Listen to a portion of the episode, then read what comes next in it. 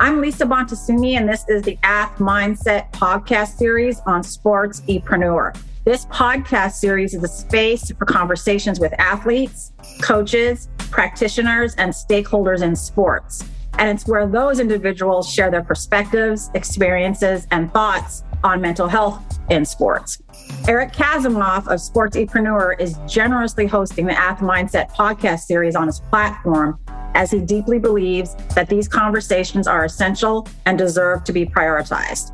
This is the Ath Mindset podcast series on Sports Epreneur. Sports Epreneur, the content platform where sports, entrepreneurship, and mental health collide. If you are looking to start a podcast or create original content, you have to talk with the team at Sports Epreneur. I work with them and I vouch for them. It's that simple. Go to sportse.io to learn more.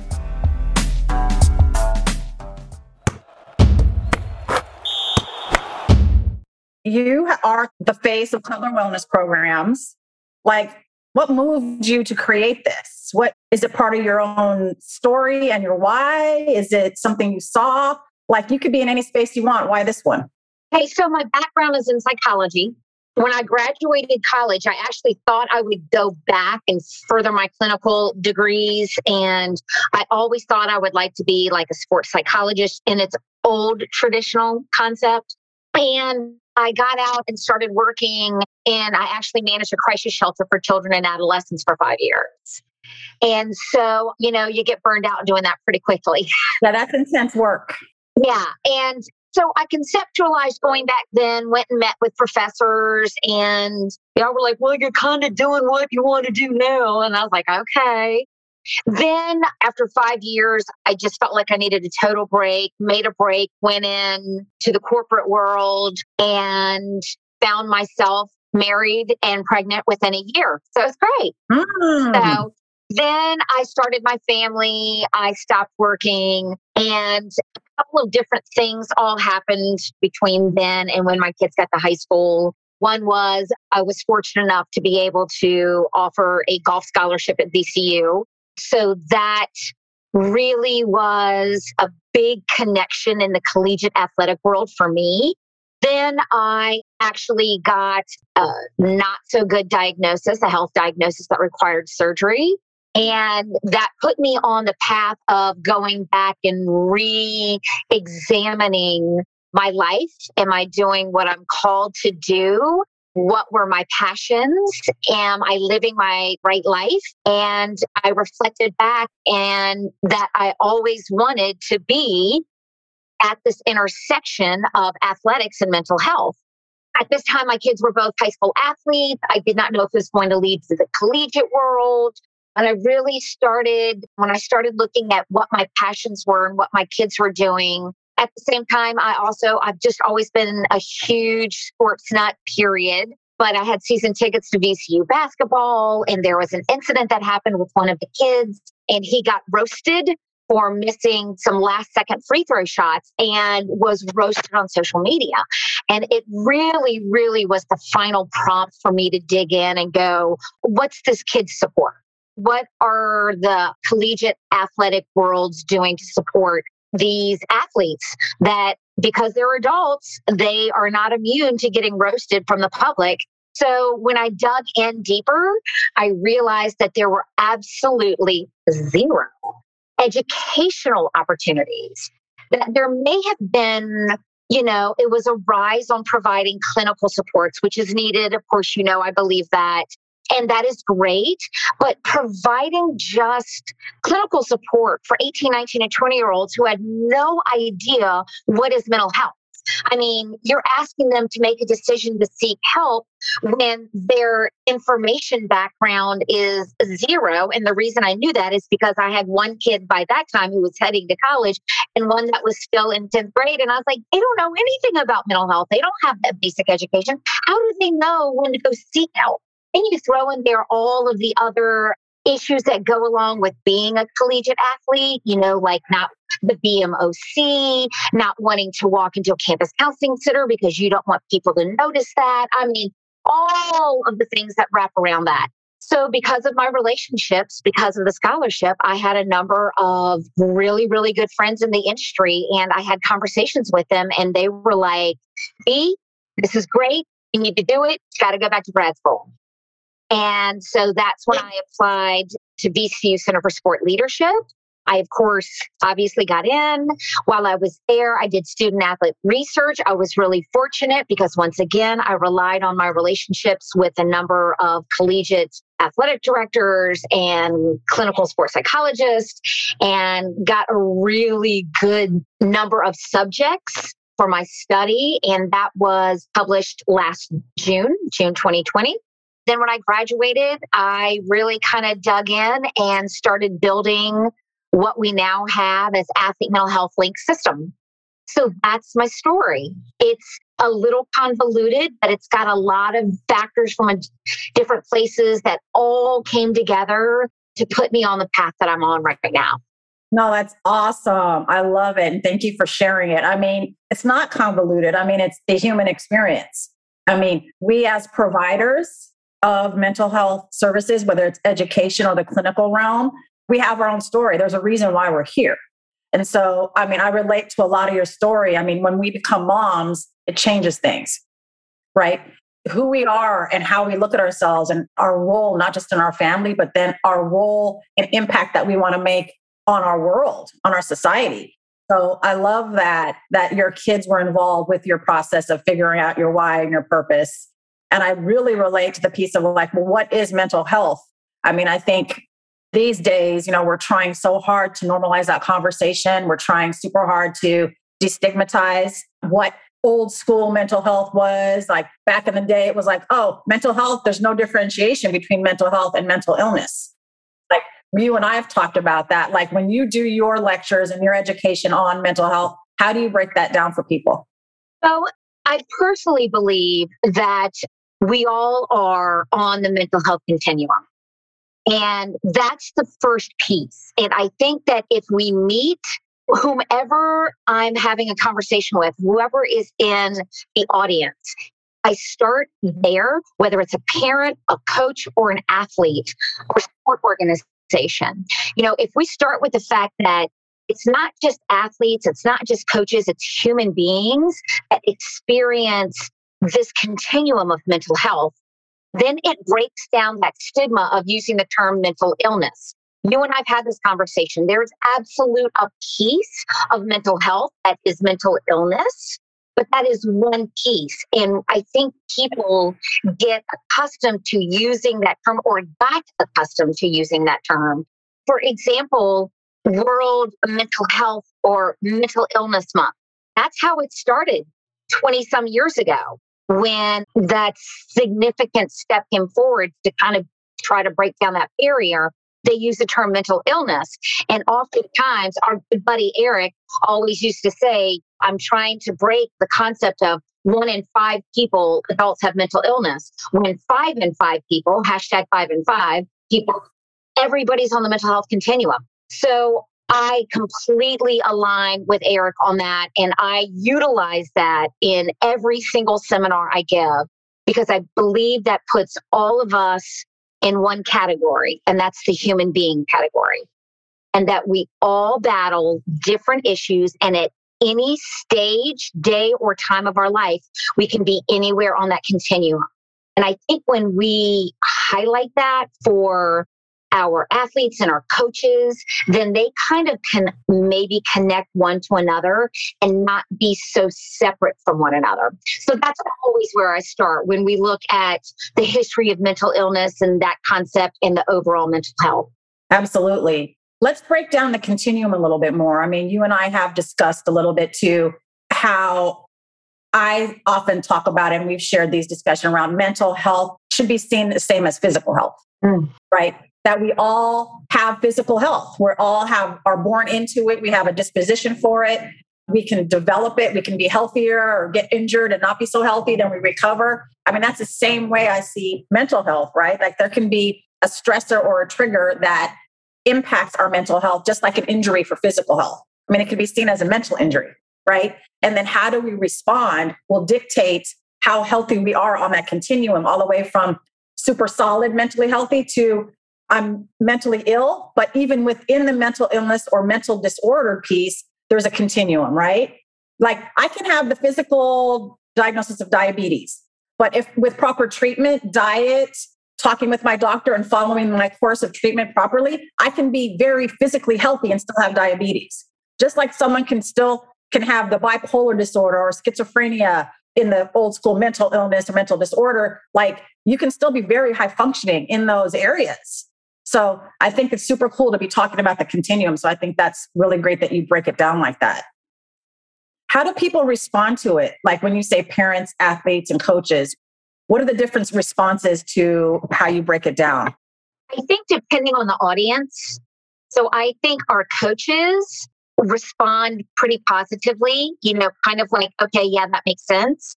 But I think like when we gave our discussion in Bakersfield, you know, you could see the athletes kind of the light bulb go off because for them, it's also about them recognizing that their coaches are also on the mental health continuum. Yes. So it's got to be that two way. So that's an important piece. I think for our younger generation, so like when we do the high school pieces, when I do the high school pieces, I think our parents are surprised because I don't think that they're educated enough to understand the continuum. I think they're still in the mindset of one in five have mental illness and that the other four have no mental health issues. And so I think it's a good educational piece for them. But for our high school and our youth athletes, when they hear, hey, guess what? Your parents and your coaches and your teachers are all on the mental health continuum. I think causes pause for them because then they have to realize that once again, we're all connected as human beings. And if we can always come back to that, I think that's really the important piece when they walk away from an educational seminar. No, it's great. That humanity is super important. I mean, I think then it can really foster compassion and understanding and an empathy for the other person's situation, which is really, really important. Like, no one is against each other. Like, we just need that understanding and that alignment. We're all in this together. That's always how I end it. I'm like, just so you all know, we are all in this together. Yes, absolutely. Absolutely. What do you think? I mean, the recent news with this North Carolina Rage coach, the Paul Riley, all of these sexual assault and abuse allegations. I mean, we can only guess who he is as a person and what he's gone through because I believe people hurt if they haven't had their own healing. So I don't know anything about the guy. I only read like the sort of ramifications of the women. If you had a chance to like do a lecture on for coaches and he was in there, like what would be some important things that you'd want to make mention as in this humanity way, in this like, this is a man coaching women, young women who has a power relationship, power position that he exploited and hurt people that have long lasting ramifications on their physical and mental health.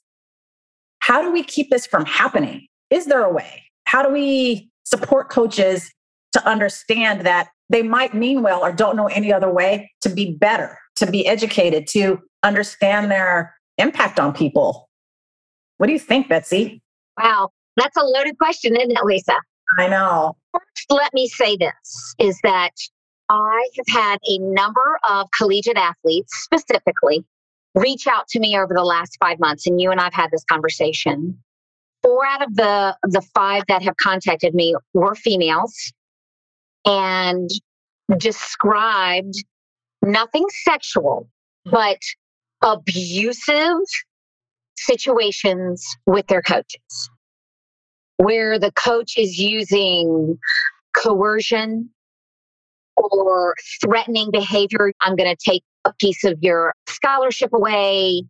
Just really unethical, immoral, and, you know, maybe walking the line of illegal actions in order to, in their head, get the best out of their athlete. Right. So I was not surprised to hear this, sadly, from the Women's Soccer League. Three, two of the four girls were soccer players, two were softball players. Isn't that interesting? So what I do is our company utilizes the whole concept of a mental health playbook specifically for each group. So, the coach's mental health playbook, our job is to help coaches A, create it, B, add to it, and C, maintain it. And the way that they do that, so a piece of the mental health playbook for our company is called Coaching with Care.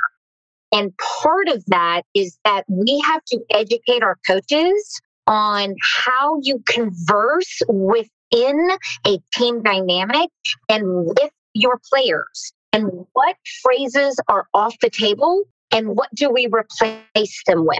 Here are positive phrases that you can utilize. One, for example, may be I love how you dealt with the adversity out there on X, Y, and Z. Another way that coaches need to listen, coaches have to give tough concept, tough love, tough skills, and tough expectations. We all know that. It's not all roses and unicorns being a coach. And that's not what our athletes want. I get it. There is a level of motivation that has to happen, and sometimes it requires tough conversation. The question is, how do you give that information? Do you give that information in a way that is being heard and that can be absorbed by your athlete? Or is it terms that are berating, that are angry, that are threatening and coercive? That is a huge learning curve that we need to continue to educate our coaches on. And that's the whole coaching with care concept is really building the coach's terminology with positive framing and not negative framing and getting them to get paradigm shift. Because if we're looking at coaches that are 15 or 20 years in the game, that's a paradigm shift for them. Yes. And so it's being heard by them and them embracing that paradigm shift. Awesome. I love it. I love that everybody has their own mental health playbook from an athlete's perspective and a coach's perspective. And that hurts my heart that those ladies who came forward with you were softball and soccer players because those are my sports. I mean, I never played softball, but my daughter does. And my heart is there now more than ever. I learned more about the game through watching her over the years than a mother of softball players should ever know. But I love it. And it's just super important. And then I grew up playing soccer. So, and I have to look back and say that my favorite coach was a woman. Mm. I had men my whole career. My high school soccer coach, she treated us like humans. She really took on the importance of developing us as women, as humans, not just on the field. And I think that's so important. Coaches are like teachers, right? They have these humans and they're in charge of these humans for this section of their lives, for this time. And as you and I both know, a lot of the players go to their coaches for counsel, for I break up with my girlfriend or my boyfriend or like things off the field. They build a relationship and there's a huge responsibility for that. And so I think it's so great that you're able to address that. I think the language is super important because I think you've said coercion. I think there's a way they can communicate and humiliate people, especially if they don't know who they're speaking to. We got to coach to the athlete, coach to the human, right? There's not just one way to address the concepts of the tactics of their sport, but also how you explain it. You got to adapt to the human in front of you, right? And so I think it's great that you're giving them tools to be able to do that. It's so funny. So in our coaching with care seminar, we tell the coaches the very first point is I said, create a paradigm shift that look at your student athletes as humans first, athletes second. Love it. Yeah, I mean, I think the paradigm shift is huge. I mean, Paul Riley is older. And then, like, after this news came out. The Venezuelan women's national soccer team also came out, like 24 of the ladies from that team over the years. The same coach mistreating them, sexually harassing, abusing. I mean, do you think this is new, Betsy? Do you think this is a new thing? Or is it people coming out now? Like, what's your take on it? This kind of exploitation of the power dynamic between the coach and athletes, especially when it's a male coach and female athletes. There's a power already differentiation in there built in. And then you add the coach athlete situation. Do you think this is new? No, not at all. I think what's new is that our younger generation have been empowered, thankfully, have been empowered and educated on what are appropriate boundaries. I think that they may not understand that it's a mental health concept. I think what they understand is that we've really gotten to a generation of educating not just our girls, but our guys too on trust your gut. If it doesn't feel right, talk to somebody. Where for your and my generation, it was suck it up and move on or dust off your shoulders, put on your big girl panties, that kind of stuff. And I'm sure there are times to do that, but there are absolutely times when it's not okay and you know it does not feel right. And we were taught to kind of push through that and not really address it. But now the generations after us become way more introspective and way more aware of things that in challenging authority if it doesn't feel right. If it doesn't feel right, it's not okay.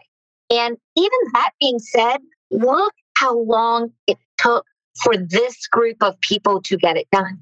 Yeah. Even. And I think that's why I say I don't think that they conceptualized it as a mental health issue. I think sometimes they conceptualize it as it's a not right thing, it's a not ethical thing, but I'm not sure that they conceptualized the depth of where it goes and how it affects them. And I think that's going to be ramifications that come for years. Absolutely. Absolutely. There are short term and long term clinical ramifications psychologically and physically for these women. I mean, the fact that they've kept it quiet this whole time, the shame that's being built up, you know, the, the guilt, the confusion of you're supposed to trust someone, your coach who's in charge of all these aspects the travel, the team meetings, the meals, all these spaces that are off and on the field where there could be misconduct is just a lot. I'm going to ask you a question. Yes, ask me a question. you talked about the male coach to the female athlete. I've not done a lot of research on that. I'd be curious to hear kind of what your thoughts were on that, that intrinsic gender power dynamic. The intrinsic gender power dynamic is that we live in a male dominant society. We can see that in the jobs who gets what job with equal opportunity, but not equal pay. Like, I think sports are just a microcosm of the world, right? And so men have more access to things, especially white men, than women. And then we bring in is it a woman of color? Is it an LGBTQI plus identified woman? Like, there's so many levels of it and that kind of came up in the Venezuelan women's national team situation with the male coach sort of harassing and really abusing the LGBTQI ladies on that team. It's just who has power in the society and how that plays out. And then if it's heterosexual male coach coaching women, there's an opportunity to like have discretion there and indiscretion as well obviously. So like the boundaries are there. I'm always like talking to my daughter too about like she's had men coaches primarily like you get to speak up, use your voice. You're allowed to. Like if something feels uncomfortable, let us know and then we can help out. You know, as a teenager, like, no, I don't want you to mess with anything. I'm like, well, like I need to trust that you can speak for yourself then. You know, and, and sometimes I don't care if it embarrasses you. This is about your safety I've just had a couple sessions with a female collegiate athlete now, and she's having real a hard time with her coach. And we role modeled and coached through a conversation where you can speak to him and feel empowered. We role played it. We made some bullet points together. I processed how it felt to even practice with me. And she was like shaking. And it's like we need those spaces and opportunities to empower our female athletes and our male. It's just a different dynamic, and people need to recognize it for what it is. And I think that sexual harassment and sexual abuse, if we look at it from a physical place, can cause pain and then it can cause injury. If we don't address the pain, and start the healing process, just like in a physical pain, it's going to become an injury. And then injury have more long lasting effects physically and mentally. So if we keep putting those parallel side by side, mental health and physical health, the terms can interchange. So a lot of players play through their physical pain in games. We know that. But when it gets to the point where, like, if I keep playing and this becomes an injury and this becomes maybe a career ending injury, like the athlete needs to have some say in that and not just be used as someone who can produce on the field of play, whatever that might be, the court or the ice. Like, again, come back to the humanity, Betsy, right? Like, these are humans who need to be able to fulfill and interact and function on, in other areas of their life. And when this area in the coach athlete perspective and their sport, they can easily fall out of love with their sport and they can easily make decisions that if they had the right support, then be different. So it's so important the work that you're doing with the coaches. So I really, really, really appreciate that. I mean, it comes back to relationships, which you started in your opening. How important relationships are to foster them, to nurture them, like we've done. like now we're about to embark on some really incredible work around NAIA collegiate schools and the junior colleges and being able to bring this important information, education, clinical intervention, sport performance intervention to these athletes that aren't as big as NCAA, but they're humans too. They're navigating their own sort of terrain here. Like, what's most exciting for you in our strategic partnership, being able to do that, continue with Cal State Bakersfield and jump into these other populations? Like, what keeps you up at night with excitement? you know, I love the fact that we've created a system and a program that can be adapted to smaller institutions. Um, a large number of our athletes are playing in these smaller institutions and their mental health and their needs are equally as important as somebody that's an OSU or Michigan or Florida State. Even more so, honestly. And the reason why I say that is because those large institutions, I would be willing to bet almost 90, if not 99% of D1 schools have a campus counseling center. Mm-hmm very few percentage wise have a campus counseling center that is at a JUCO level or potentially at an NAIA. If they have one, it's probably so understaffed that their waiting list is weeks. We know the waiting list is long at the big schools too. So I love the fact that these conferences these huge nationwide associations have reached out and have said, we want to provide something that meets the needs of our athletes where we are A, educating them, B, educating our coaches, providing some sort of policies and procedures, some guidelines that help them and their coaching staff moving forward and set up boundaries, expectations, as well as protocols for mental health issues. And then being able to provide for them a personal clinical relationship with somebody from Ath Mindset. That's the coup de grace right there. It's not just giving them the information, it's ultimately giving them the help that they need to get to where they need to go. It's such a comprehensive program because it can't be just about educating. It can't be just about having protocols. It also has to be about and breaking down stigma. It has to be about getting our athletes and ushering them to seek the help that they need. And if we can provide that option for them, then we are comprehensive. We're letting them know what they need to be looking for and then who they can go to in order to get the help that they need. I just think that's, first of all, I love that these major nationwide associations are not just embracing it, but are seeking to find that and then basically putting their money where their mouth is, getting done. So that is very exciting for me. How about you? Same. I mean, there's an opportunity here to continue to mold and shape the future of athlete mental health, to shape coaches' mental health because they're symbiotic.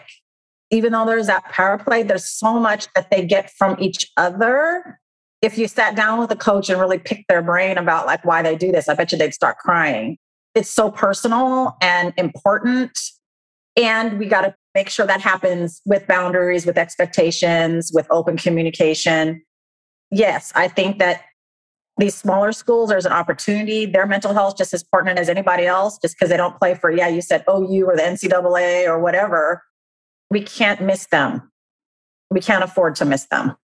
So, in conjunction with you, I mean, we tease a lot like we're, and people in our circle tease each other like we're like both sides of a coin. We're like each other's version. Like the passion and the energy that we bring together is so important the engaging, our stories, how they bring us to this space. I mean, it's just, it's super exciting, super exciting. Like, I wish there were 18,000 of me, but the cool thing is with the Ath Mindset, you know, we're building out a team. My goal is along with yours to be in there has to be a clinician and or sport performance specialist in every state that there's an NAIA school or a JUCO school. There has to be. Or else we're missing the mark there is a need and a demand. We have to respond. We have to. Lisa, I will tell you through my research, and I know that you'll know this for fact as well, but the number of athlete trained clinicians is slim. We, and I know we both are a part of the Alliance of Social Workers in Sport, and that's one of their goals as well. Strong goal of theirs is to increase the amount of athlete trained clinicians there are. But I mean, like, for example, I'm in Virginia and athlete trained clinicians that I am aware of are not in Central Virginia. And the ones that are are affiliated with institutions and are not doing private practice anymore. Mm. Or they do multiple different things and this is just a side gig. And we know all research shows that our athletes a, want to be seen by clinicians that were either past athletes or are completely committed and trained in dealing with athletes because of all of the nuanced differences for that athlete population. So I'm so excited about you building that. And I think that as you continue to build Ath Mindset, that we need to keep promoting this whole concept of clinical care, no matter whether it's psychologists or LCSWs, whatever they are, to get in and dig in and really get trained on that athlete piece. Absolutely. Yes, the Alliance for Social Workers in Sports, you know, super proud to be a part of them. The social work field is becoming more and more the appropriate discipline to deal and cope and like help the athletes cope with their mental health because we social workers are trained to see the athlete, the human in their environment in all the aspects, not just the intrapsychic functioning and, and situation there. It's how does their environment that they grew up in, that they're playing in, that they're going to school in, their all their multiple identities, gender, sexual orientation, race, ethnicity, social justice advocate, how do all of these impact who you are and how you need to be communicated to and how you communicate to to be the best that you can be in your sport and in life. I mean, I think that's interesting knowledge. I didn't know that piece about the private practice part. I think that ASWIS is also, Betsy, I think you know, doing a social work certificate program where people can get trained who are interested in the field, who might not have the experience to get that training, to get that expertise, which is super important. My you know ath mindset i want to create support system for the clinicians and practitioners not just the athletes in that they are supported in their professional development that they get an opportunity to work with these populations and have access to these athletes to do good work and to serve where they might not have had the chance otherwise. I think there's so many in my interviews and informational conversations with people they're wanting to do the work but just don't know where they don't know where their in is to help and so with Ath Mindset, along with, you know, Cutler Wellness programs, we're going to be able to provide that. And that's huge for the future of athlete mental health. We have to have practitioners to be able to serve. And so what better way to learn than to do it hands on and to be in there and do that with support and training and oversight. So it's like, yeah, super exciting, super exciting. I'm excited for what you all are doing and where you all are going. So I'm all in on that. Of course, you know that. Yes. Yes. You know, I do want to ask tell us, I mean, one big part of your athlete mental health link program is the app. How does the app help? I mean, it's like, okay, there's all these apps out here nowadays. And it's like, which one do I use? Do I even use it? But you've gone through a lot to design yours, to get it all up to speed in so many levels. Like, tell us a little bit about how an athlete and or coach or administrator possibly could use the app and what does it do? Well, yes, it's taken two years to kind of develop and to go through pilot programs and all those kinds of things. The app is called the Athlete Mental Health Link mobile app, and you can get it on either of the platforms. The whole goal in the beginning was to provide mental health resources and mental health support and mental health education. It has done that, but then we've added a new piece called it's athlete advisor and that is uh, the self efficacy piece where the athlete gets a daily notification and they go in and take a nine question overall mental health and physical health and well-being nine questions daily. And it gives them an idea of where they stand in their training going for that day so it's a 24 hour self-efficacy questionnaire which is great it really takes the athlete to the next level.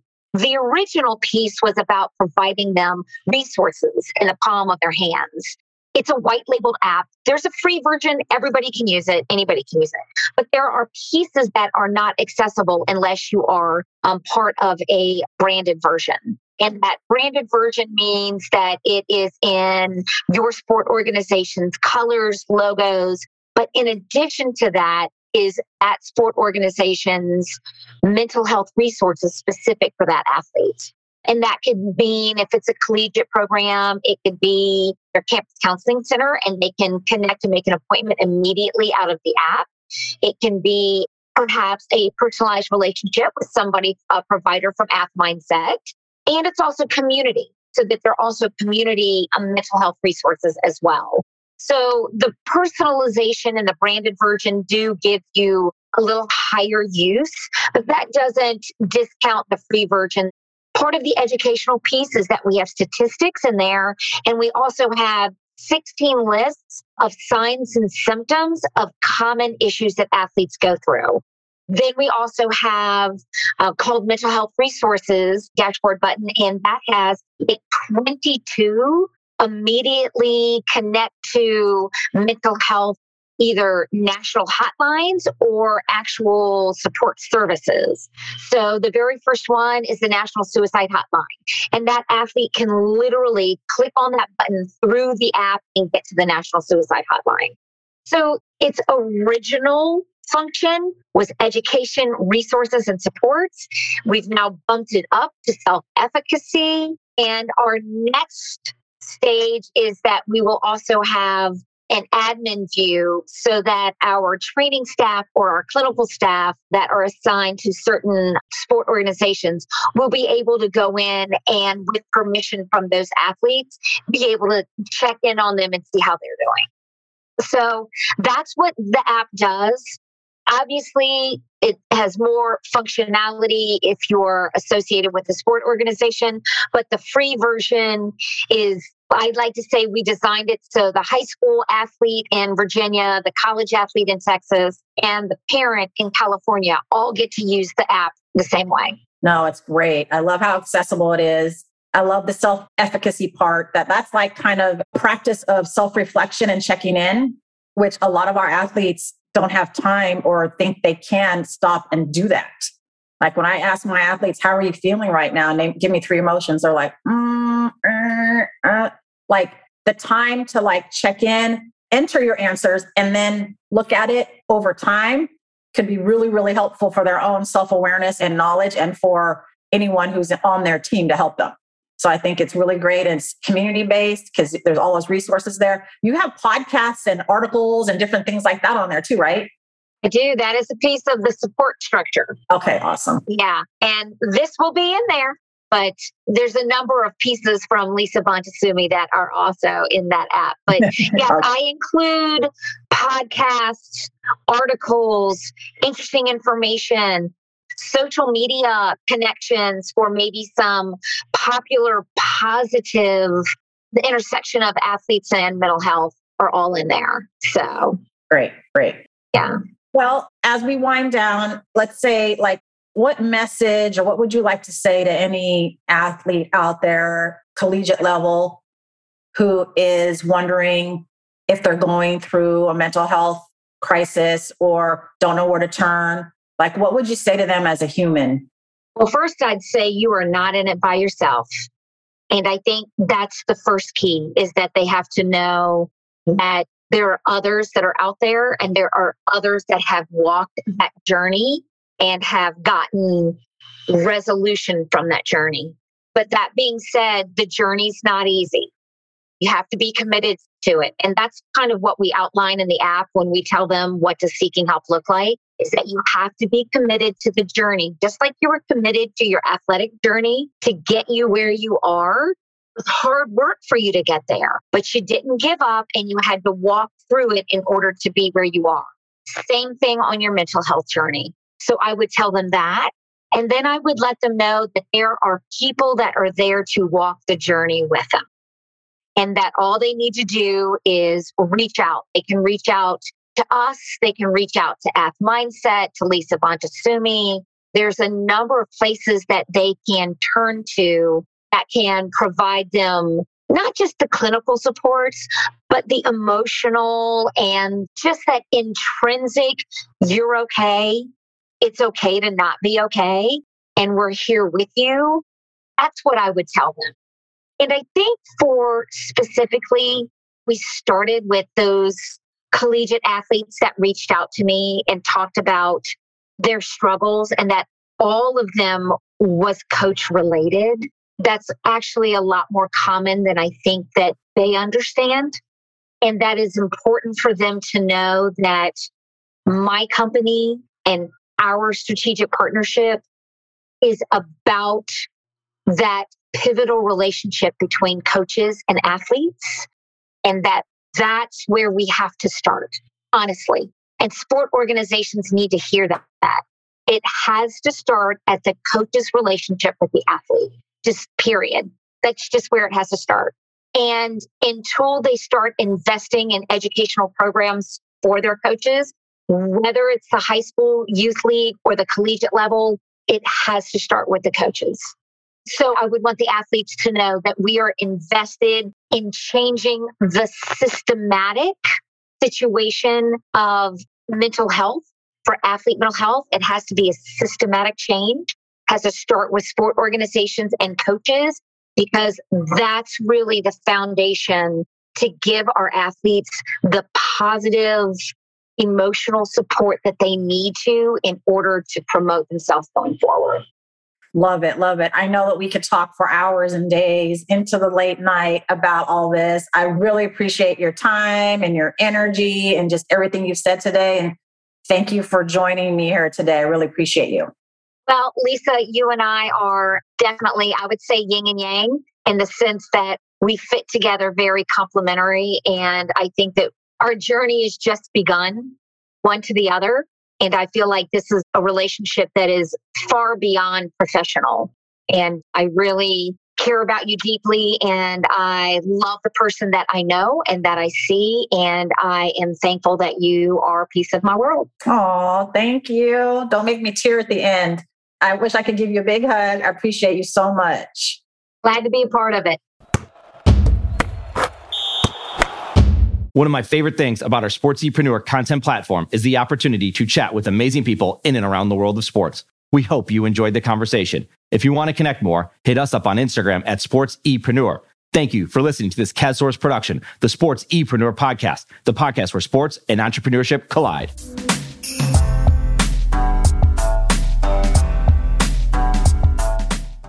Sportsepreneur is a content platform, a collaborative team, and a marketing brand that is all about showcasing leaders and difference makers in and around the world of sports. While we create our own content, we also create content with you. This includes collaborative content and exclusive content for your brand. Think podcast, blog, social media, and overall content strategy. Our sports content marketing team is specifically niche for those in the sports industry. That includes sports businesses, athletes, managers, coaches, trainers, entrepreneurs, and business leaders in the sports market. The bottom line is we want to help with your sports related brand, your content marketing, and your story. Connect with us on Instagram at sportsepreneur or find us online at sportsepreneur.com. Sportsepreneur, the content platform where sports and entrepreneurship collide.